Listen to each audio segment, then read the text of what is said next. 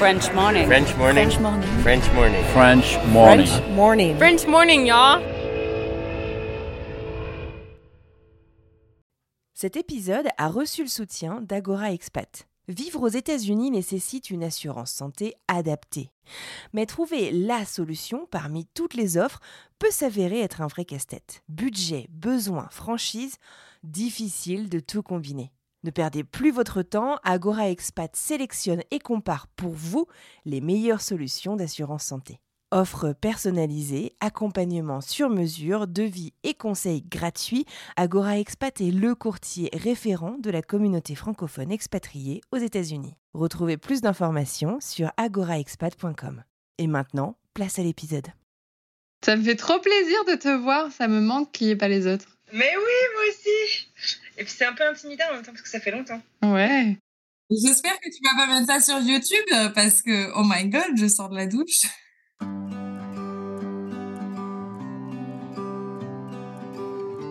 Ça m'avait fait bizarre parce qu'en fait, euh, donc moi je viens de d'Auvergne et euh, l'Oklahoma, j'avais l'impression que c'était euh, l'Auvergne des US, tu vois, euh, la campagne.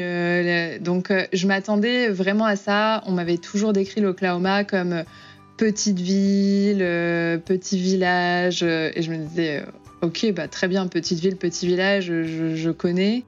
Et tu débarques en Oklahoma, tu as un stade universitaire qui fait, je pense, 80 ou 100 000 places, et tu te dis, waouh Tu te dis, et ça, c'est dédié uniquement euh, au sport universitaire, ok. Et c'est vraiment ce qui m'a. Ce que j'ai adoré sur cette année-là, et c'est clairement une des meilleures années de ma vie, ça a été. euh, j'ai vécu l'expérience universitaire American Pie, quoi. Mais genre vraiment, c'est- c'était euh, comme dans les films, les sororités, les fraternités, le sport universitaire. L'année où j'étais euh, en fac là-bas, le quarterback euh, de l'équipe de foot américain, il y avait Katy Perry qui avait tweeté Ah, j'aimerais trop avoir un date avec ce mec. Et je me disais, mais attends, c'est incroyable. Je suis, euh, pour moi, dans le fin fond euh, du. Pour, pour euh, ne pas utiliser des termes vulgaires, le fin fond des États-Unis, le trou du hum des US. Et le mec qui, est, qui joue dans l'équipe de foot, il y a Katy Perry qui le connaît et qui dit qu'il est mignon, quoi. C'est hallucinant.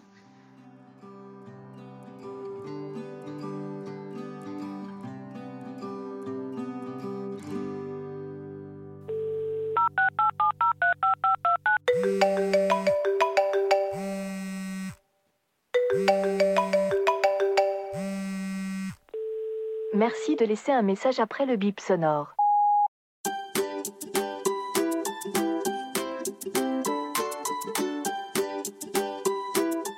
Bienvenue euh, dans euh, French Expat, le podcast, le podcast euh, sur lequel tu as beaucoup travaillé depuis son lancement et dont tu as été une des toutes, toutes premières invitées, puisqu'il me semble que tu avais enregistré avec Laetitia l'épisode 3. Bienvenue, et puis bah comment vas-tu? Ça fait longtemps Merci. Bah ouais, ça me fait tellement bizarre de, de te revoir, d'être de retour à l'antenne du podcast. Écoute, ça va bien. Euh, J'ai l'impression qu'à la fois, il y a des millions d'années-lumière qui sont passées et en même temps, à la fois que c'était hier, donc ça fait bizarre. T'as arrêté quand euh, French Expat Parce que alors pour ceux qui connaissent pas, donc euh, tu as ceux qui nous ont rejoints peut-être depuis depuis ça, euh, t'as donc participé pour nous raconter ton histoire. On va revenir dessus dans un instant, Euh, mais tu as euh, aussi très vite en fait euh, pris en main le blog dans un premier temps et les réseaux sociaux euh, du podcast pendant quoi? Pendant deux ans, deux ans et demi, trois ans? Je je sais pas. Quand est-ce que tu t'es arrêté Je pense peut-être à la rentrée l'année dernière, non? Enfin, rentrée, je veux dire, euh, septembre l'année dernière ou à l'été dernier? Ouais, t'as sacrément concouru quand même au développement du podcast et je te remercie. Alors revenons un tout petit peu en arrière pour ceux qui ne te connaîtraient pas.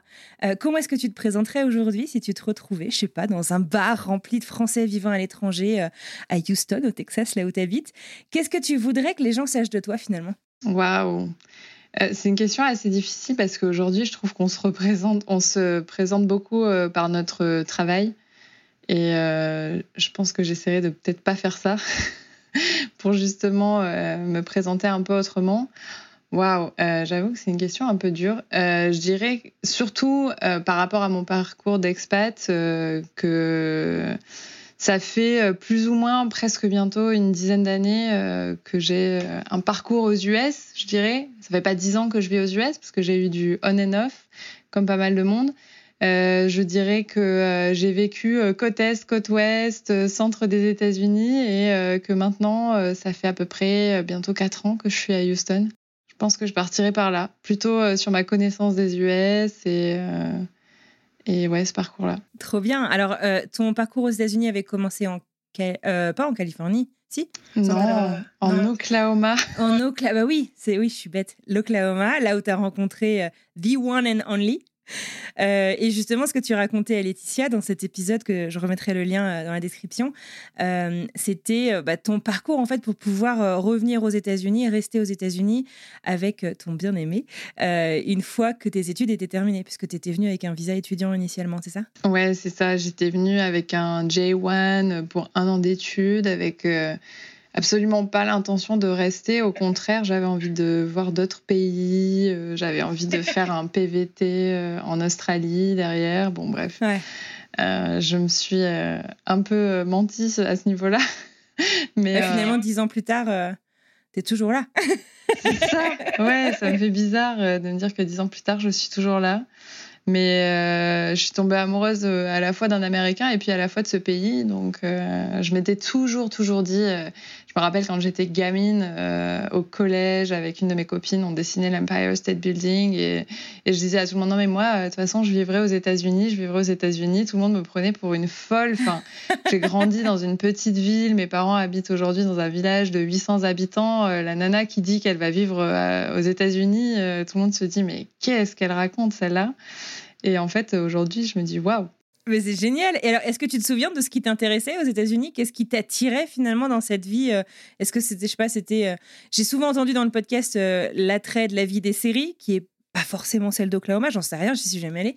mais est-ce que tu veux raconter un peu? Ouais, j'avoue que l'Oklahoma, c'était un peu par hasard. Enfin, la destination n'était pas forcément choisie. Il y avait un, partenariat universitaire entre mon université et, celle de l'Oklahoma. Donc, c'est un peu ce qui m'a amené en Oklahoma. Mais je pense que j'étais à un moment où euh, je me disais la moindre chose qui peut euh, m'amener aux États-Unis, euh, je prends, c'est pas grave, je voyagerai.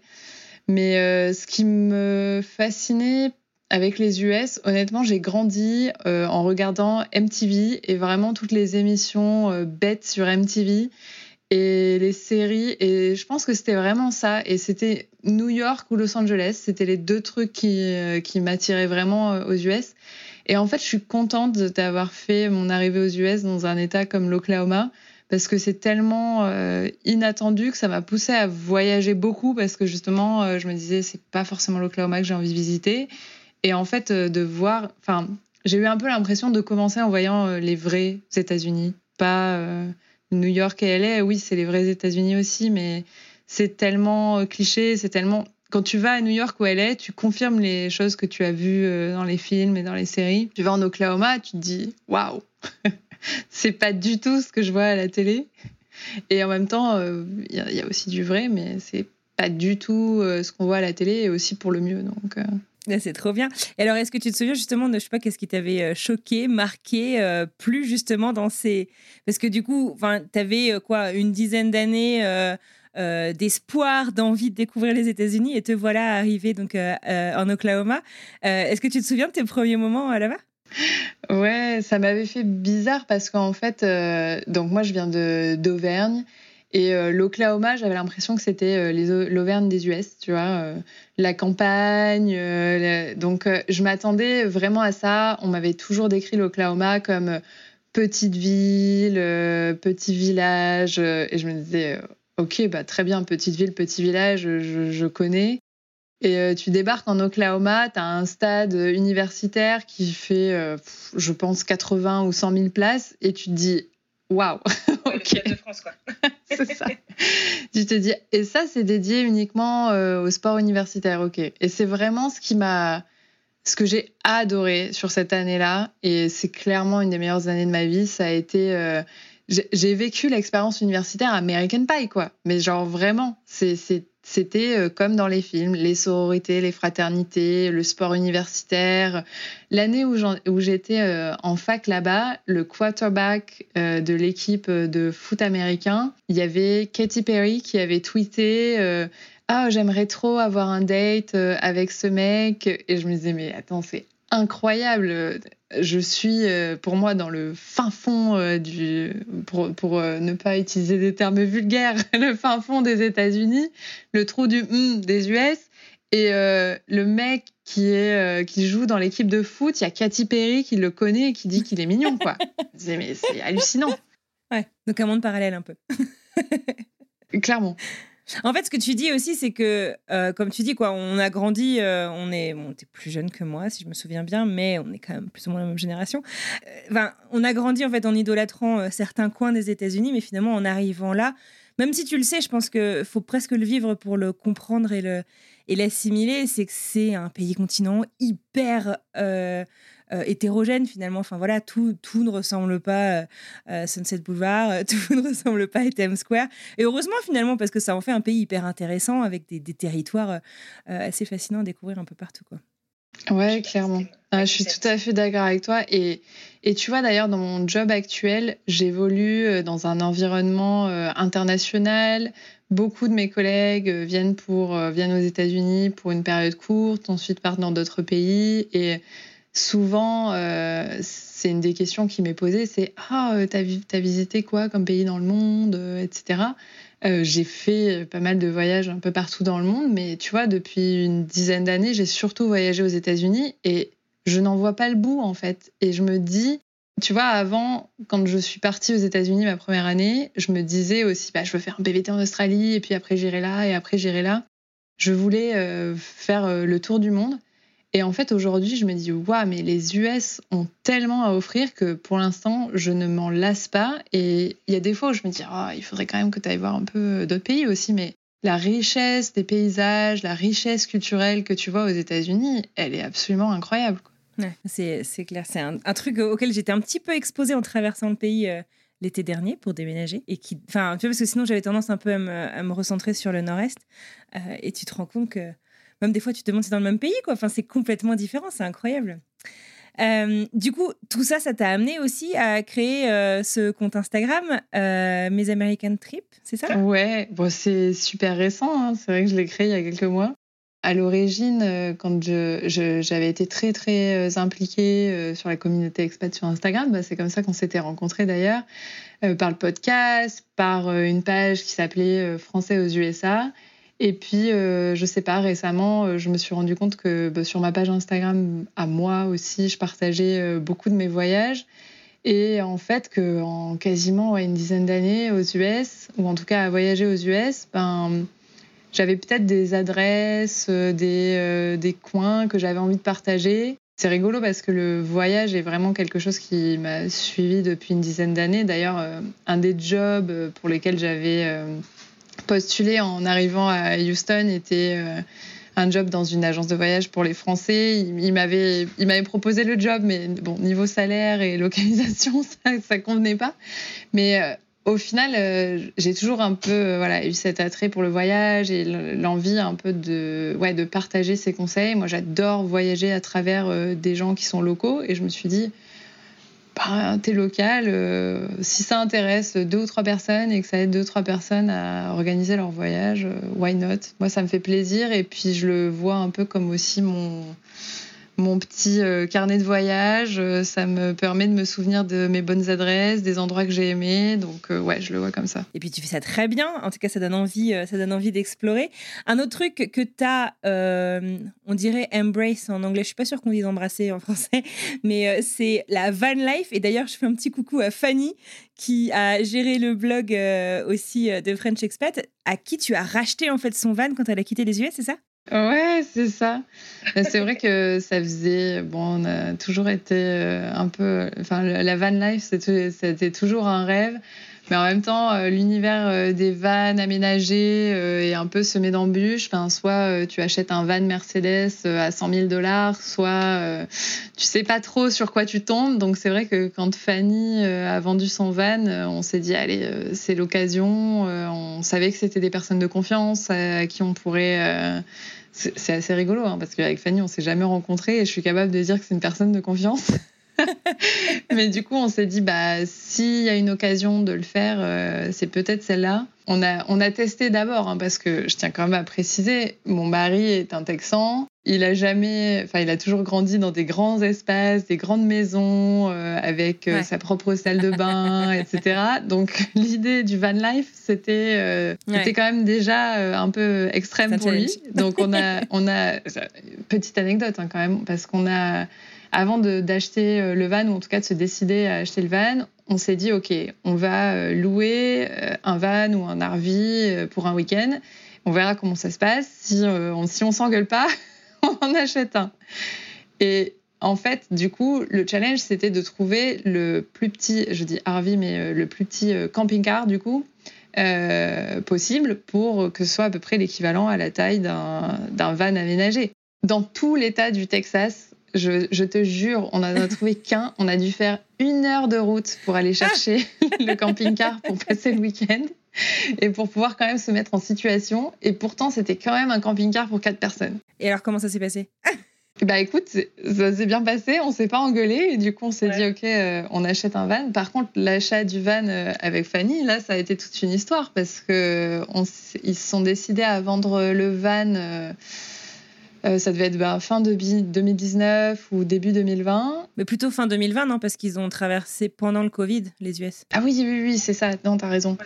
Euh, ils ont bah, en fait, on en avait déjà parlé. Euh, je crois qu'on était déjà un peu in juste avant qu'ils partent en voyage parce que justement, on, avait les updates de ah, on ne sait pas quel pays, on ne sait pas si on va pouvoir aller au Canada, on ne sait pas quels états on va faire. Je me souviens, ils avaient retardé un peu le début. Et ensuite, bah, du coup, euh, le van euh, s'est retrouvé euh, coincé au Canada pendant un bon moment. On a essayé de trouver des moyens de faire venir le van aux US par des comme les en fait pour juste remettre le contexte donc Fanny est française, son époux est mexico-canadien. Donc en fait, une fois qu'ils avaient eu passé la frontière canadienne et que les US ont fermé leurs frontières, euh, il y avait un petit problème de, visa. Plus personne n'avait la possibilité de rentrer aux US, euh, puisqu'il fallait être américain à l'époque pour euh, avec le Covid. Donc c'était bon, ok, nous on peut pas passer. Comment est-ce qu'on fait passer le van sans nous dedans? Donc on avait regardé des agences de shipping, de véhicules, etc. Et puis au final, bah, on a dû attendre que les frontières, je crois que c'est ça, hein, quand, les frontières ont réouvert pour que le van puisse retourner aux États-Unis avec des plaques qui devaient être, euh, enfin une, une, une, euh, ouais, les plaques étaient expirées euh, depuis du coup genre quasiment un an et, le, le, mari de Fanny a traversé quasiment tous les US avec des plaques expirées.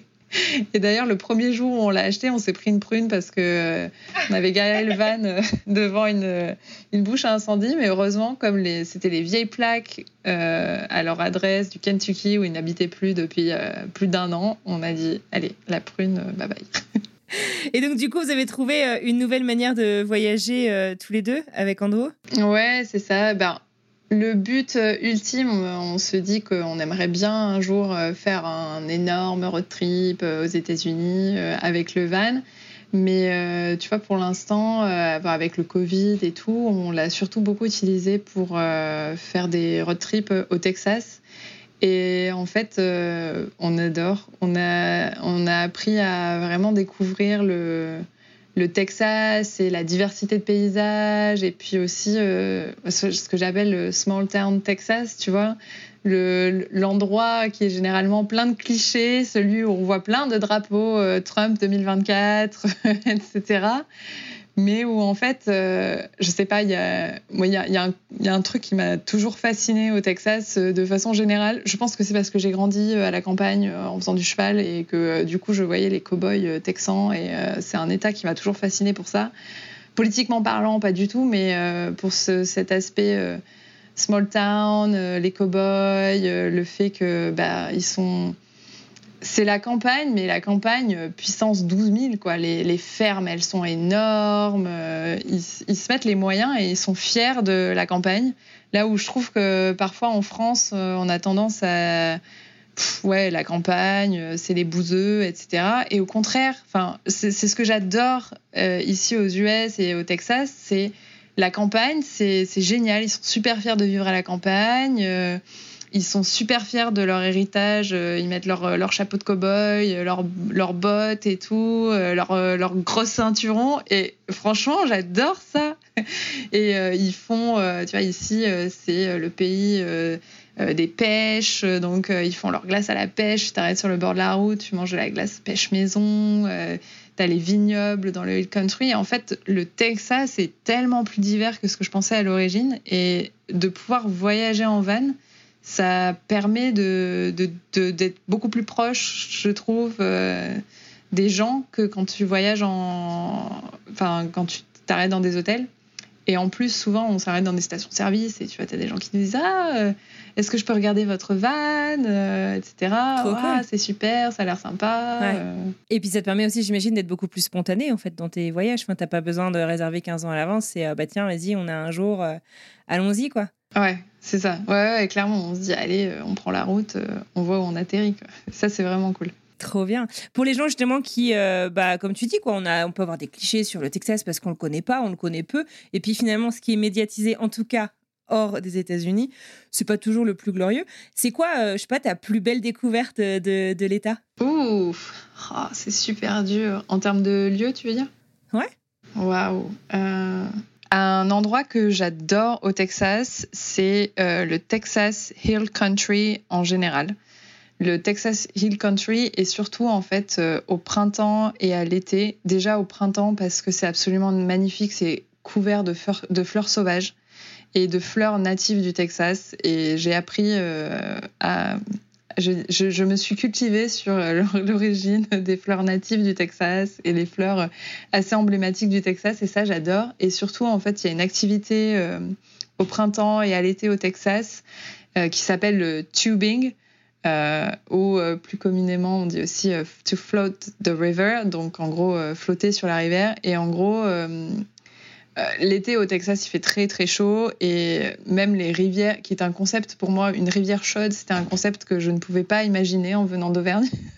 Mais en vivant au Texas, je découvre qu'en fait, si, c'est carrément possible. Et je peux vous dire que moi, je ne me baigne pas en dessous de 28 degrés et j'arrive à me baigner dans des rivières au Texas. hein. 28 degrés dans l'eau, hein, je précise. Et euh, c'est une activité qui est absolument géniale où en fait euh, tout le monde euh, se, donc, euh, vient avec sa bouée. C'est des bouées en mode chambre à air de camion, quoi. Et euh, en gros, euh, tout le monde est sur sa bouée et puis euh, flotte sur la rivière pendant des heures et des heures et des heures. Et en gros, tout le monde passe sa journée euh, à flotter euh, sur la rivière. Tu regardes le paysage, tu rencontres des gens, euh, les gens euh, sont, discutent vachement, tout le monde euh, a sa petite glacière sur une autre bouée derrière, les, les bouées entre amis sont accrochées les unes aux autres. C'est absolument génial. Ah, trop bien.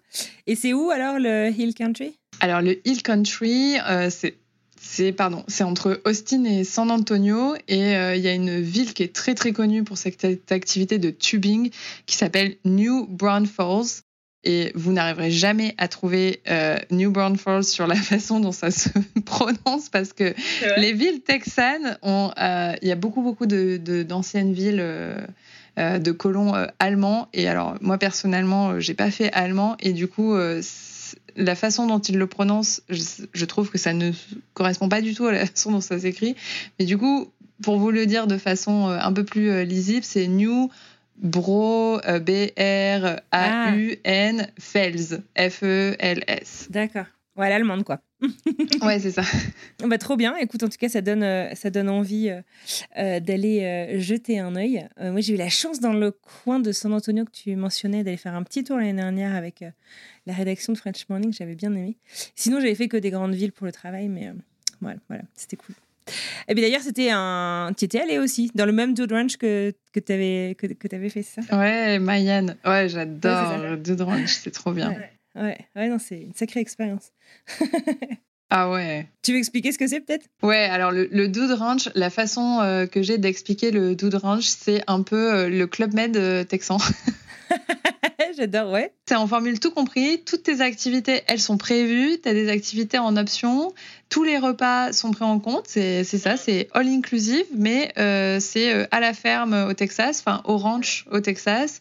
Et du coup, bah, parmi les activités, tu as faire du cheval, tu as appréhension euh, lasso. du lasso, tu as le tir à la carabine, tu as Le line dance. le line dance, euh, aller voir euh, la, la- la belle vache aux grandes cornes euh, du Texas, euh, barbecue, enfin ouais, c'est c'est trop bien. J'adore. Ah ouais, c'est clair. Puis avec cette, euh, cette euh, euh, convivialité, cette chaleur aussi euh, du Sud, enfin, tu vois, je, me souviens de l'accueil dans ce, dans ce ranch en particulier. C'est toute une famille en plus qui s'en qui s'en occupe et tu as une atmosphère très, très particulière qui s'en dégage et qui est super agréable. Quoi. Ouais, c'est ça que j'adore au Texas. Et en fait, bah, c'est assez impressionnant parce que on en oublie souvent un peu euh, les idées euh, politiques euh, des gens parce que en fait, ils sont mais ultra accueillants, ultra sympas. À la fois, ils ont une façon de penser qui est aux antipodes de la façon qu'on a de penser en France. Et dans un certain, dans une certaine mesure, bien évidemment, tu vois. Après, forcément, t'as les gros Trumpistes, racistes, etc. Mais en fait, d'une au Texas, ils sont pas tous Trumpistes et racistes. Et en fait, euh, je trouve qu'il y a des conversations qui sont quand même assez intéressantes à avoir, ne serait-ce que pour voir euh, pourquoi leur façon de penser, elle est différente sur certains sujets. euh, et tu vois, en fait, ils sont quand même beaucoup plus ouverts, je trouve, que ce qu'on pourrait croire. au premier abord, même sur ces sujets qui sont les sujets qui divisent l'Amérique et qui divisent, enfin voilà, au, global, hein, la peine de mort, l'avortement, le port d'armes. ben, en fait, moi je trouve ça assez intéressant, mais c'est peut-être aussi parce que voilà, j'ai pas mal voyagé, euh, j'aime bien aussi euh, je, suis, très française pour ça, j'aime bien confronter les opinions. Je trouve ça très intéressant d'échanger avec un Texan sur euh, le port d'armes et pourquoi pour eux c'est un droit constitutionnel et qu'on peut pas leur enlever, tu vois. Bah, c'est sûr que quand tu vis dans un ranch au milieu de nulle part, euh, c'est oui, pas les mêmes enjeux que euh, dans une euh, mégalopole euh, de ouais. euh, 6 ou 7 millions d'habitants, quoi. Ah non, c'est ça. Mais c'est, ça revient à ce qu'on disait tout à l'heure, quoi. C'est un pays hyper, euh, hyper hétérogène. Tout n'est pas New York. Enfin, la ville de New York, quoi. C'est euh, forcément, c'est des territoires. Il y a beaucoup de ruralité. Il n'y a pas que des grandes villes. Je traversais moi l'autre jour le Wyoming en voiture, qui est l'État le moins densément peuplé aux États-Unis. Et euh, ouais, j'en revenais pas d'à quel point c'était si peu densément peuplé. je pensais avoir, euh, avoir vu pas mal de choses, mais j'étais ah ouais non. Bon, bref. Oh là là, ouais, j'ai traversé le Wyoming euh, en tempête de neige. Pas mal. Euh, autant te dire que j'étais là, alors là, si on crève au bord de la route. Mais c'est ça, tu sais pas où t'arrêter. Ouais. Ah ouais, clairement. Ouais. Puis c'est marrant parce que sur, dans le Wyoming, en tout cas les routes qu'on a prises, t'as le, le panneau, tu sais, qui te dit le nombre d'habitants de chaque truc. Il n'y avait pas une ville à quatre chiffres, quoi. Ouais. Aussi, il y avait Cheyenne qu'on a passé, qui est au, au nord de Denver, mais sinon, c'était que des villes de moins de 1000 habitants. Et tu fais, ah ouais, quand même. Ouais. Enfin bref. Bon, un autre truc qui a aussi euh, fondamentalement changé dans ta vie, on t'avait quitté à l'époque, t'avais raconté à Laetitia euh, comment t'avais euh, réussi donc à obtenir le visa fiancé qui te permettait de te marier. Et depuis, il me semblerait que tu es devenue américaine. Félicitations. Ouais, merci. Ouais, ouais, ouais, américaine là depuis depuis trois mois. ça fait bizarre, j'ai l'impression. Euh, ça? Ouais, j'ai l'impression. Je, m'en rends pas encore compte parce que en fait, j'ai pas encore reçu mon passeport. Euh, c'est assez lent là, les démarches de passeport euh, américain. Beaucoup plus lent que la France d'ailleurs. Je tiens quand même à, à saluer euh, la France et le, le service public français. C'est beaucoup, beaucoup, beaucoup, beaucoup plus long euh, pour les US en ce moment. Et euh, du coup, je pense que j'y croirai quand euh, j'aurai Mmh, mon passeport américain, tu vois. Donc ça me fait assez bizarre, mais euh, en même temps, euh, c'est ouais, je pense que je vais, je, je vais pleurer quand je vais avoir mon passeport. Ça va me faire bizarre parce que tu vois, je m'étais, je me suis toujours dit, euh, ça a été très compliqué pour moi émotionnellement, toutes les démarches de visa, visa fiancé, les différentes cartes vertes, etc. Bah, ne serait-ce que parce qu'en fait, pour moi, c'était lié à juste mon amour de mon mari. Je, suis- je suis venue vivre aux US pour, pour être avec lui. Je suis pas venue aux US parce enfin, j'avais le rêve américain au début, mais euh, tu vois, Ouais. au-delà de mon année d'études, euh, au final, euh, vivre aux US, rentrer, surtout par amour. Et je pense que ça avait pas le même enjeu, du coup. euh, je pense que si j'étais venue ensuite par moi-même, même si j'avais voulu continuer euh, ma poursuite du rêve américain euh, après mes études, sans l'avoir épousé, je pense que je me serais dit bon bah c'est pas grave. Il y a un jour où je me serais résignée si j'avais pas réussi à avoir de visa ou quoi Ouais. que ce soit. Mais là où je me disais euh, non mais par contre si on m'offre pas, enfin si on me donne pas euh, mon visa ou quoi que ce soit, euh, bah, ma vie elle est finie. Je serai pas avec l'homme que Ouais. j'aime. Et du coup ça avait toujours été dans ma tête le fond du truc, le bout de la, la- la- la ligne d'arrivée, c'était quand tu auras ta nationalité, bah, plus jamais vous pourrez être séparés. On a fait, je crois, deux ans et demi ou trois ans à distance, de relation à distance. C'était super, super dur. Et je crois que c'était vraiment ça où je me disais, quoi qu'il arrive, parce que même en fait, euh, en temps de guerre, en temps de, bah, même, tu vois, en, en pandémie, quoi, je me disais, si tu es américaine, on pourra pas te séparer Ouais. de lui. Et c'était, c'était vraiment ce qui comptait pour moi, c'était Ouais. pouvoir être ensemble. Donc énorme soulagement, j'imagine, pour vous deux, pas que pour toi. Ouais, grave. Ah ouais, ouais, non, c'est clair. Bah maintenant, faut que lui, il bosse sur sa, sa citoyenneté française un jour. Il a envie? Ouais, ouais, ouais, carrément. Non, il a bien envie. Il aime bien l'idée d'avoir euh, deux passeports, il trouve ça cool. C'est un peu James Bond. c'est ça. C'est vrai que quand je passe euh, l'immigration euh, avec euh, mes deux passeports, les deux passeports de mon fils et le passeport de mon mari, puisqu'il n'est pas encore français, et ça se fera pas de manière magique s'il ne fait pas les démarches, s'il m'écoute. Mais c'est vrai que tu as un peu l'impression, tu sais, d'avoir ton go back d'agent secret. C'est ça. Attends, vas-y, quel passeport on passe Avec quelle identité je me déplace aujourd'hui? Euh, en tout cas, ça fait super plaisir euh, de reprendre contact avec toi. Enfin, de- on s'est pas perdu de contact, mais en tout cas de, de te réintégrer aussi un peu dans, dans, l'histoire du podcast. Euh, Qu'est-ce qu'on peut te souhaiter pour la suite? Euh, Je sais pas, comment s'annonce ton été? Ah, oh, mon été. Ben, écoute, j'ai prévu de rentrer en France. Je vais avoir un petit neveu, donc c'est en ce moment c'est beaucoup la famille. hein. J'ai une petite nièce qui est née en Oklahoma euh, en début d'année. Ah. Ok. Je vais avoir un neveu qui va arriver en France euh, au mois de juillet. Donc, euh, c'est en ce moment, je suis la tata, la tata qui voyage, que ce soit des deux côtés au final. Et j'aime bien ce rôle de tata cool qui ramène des trucs de France euh, au petit Amé- à la petite américaine et des trucs des États-Unis aux petits français.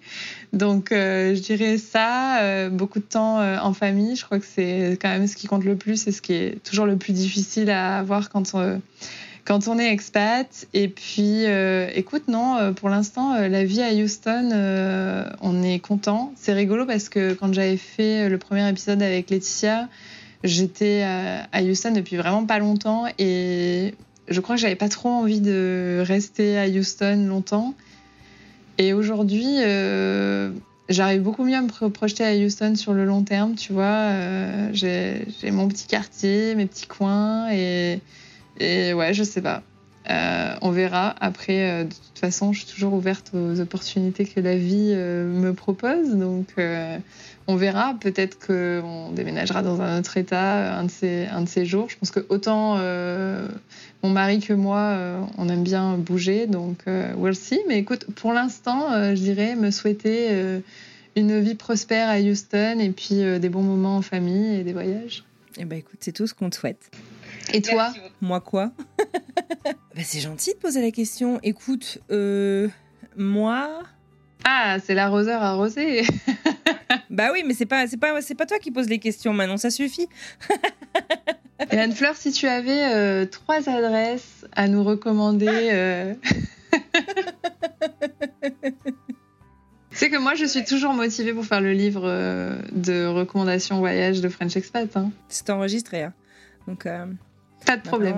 Maintenant, maintenant, on- maintenant, c'est parti. Écoute, on- j'attends que tu me rappelles depuis deux mois pour en parler, donc ça tombe bien. Ah Mais- Non, trois mois, parce que c'est trop. C'était le jour où t'es Likewise, devenue américaine. likewise. On a été beaucoup plus rapide pour prendre ce rendez-vous-là, en effet. Donc, euh, next week, next week. ça marche. Merci, Manon.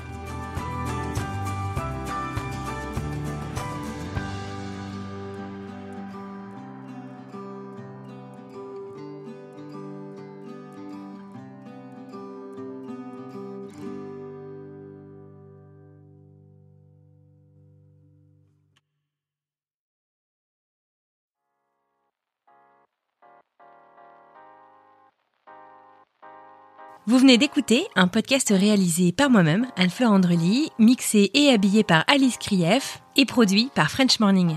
French Expat n'est pas le seul podcast de French Morning. Pour retrouver tous les podcasts du groupe, rendez-vous sur frenchmorning.com slash podcast. À bientôt!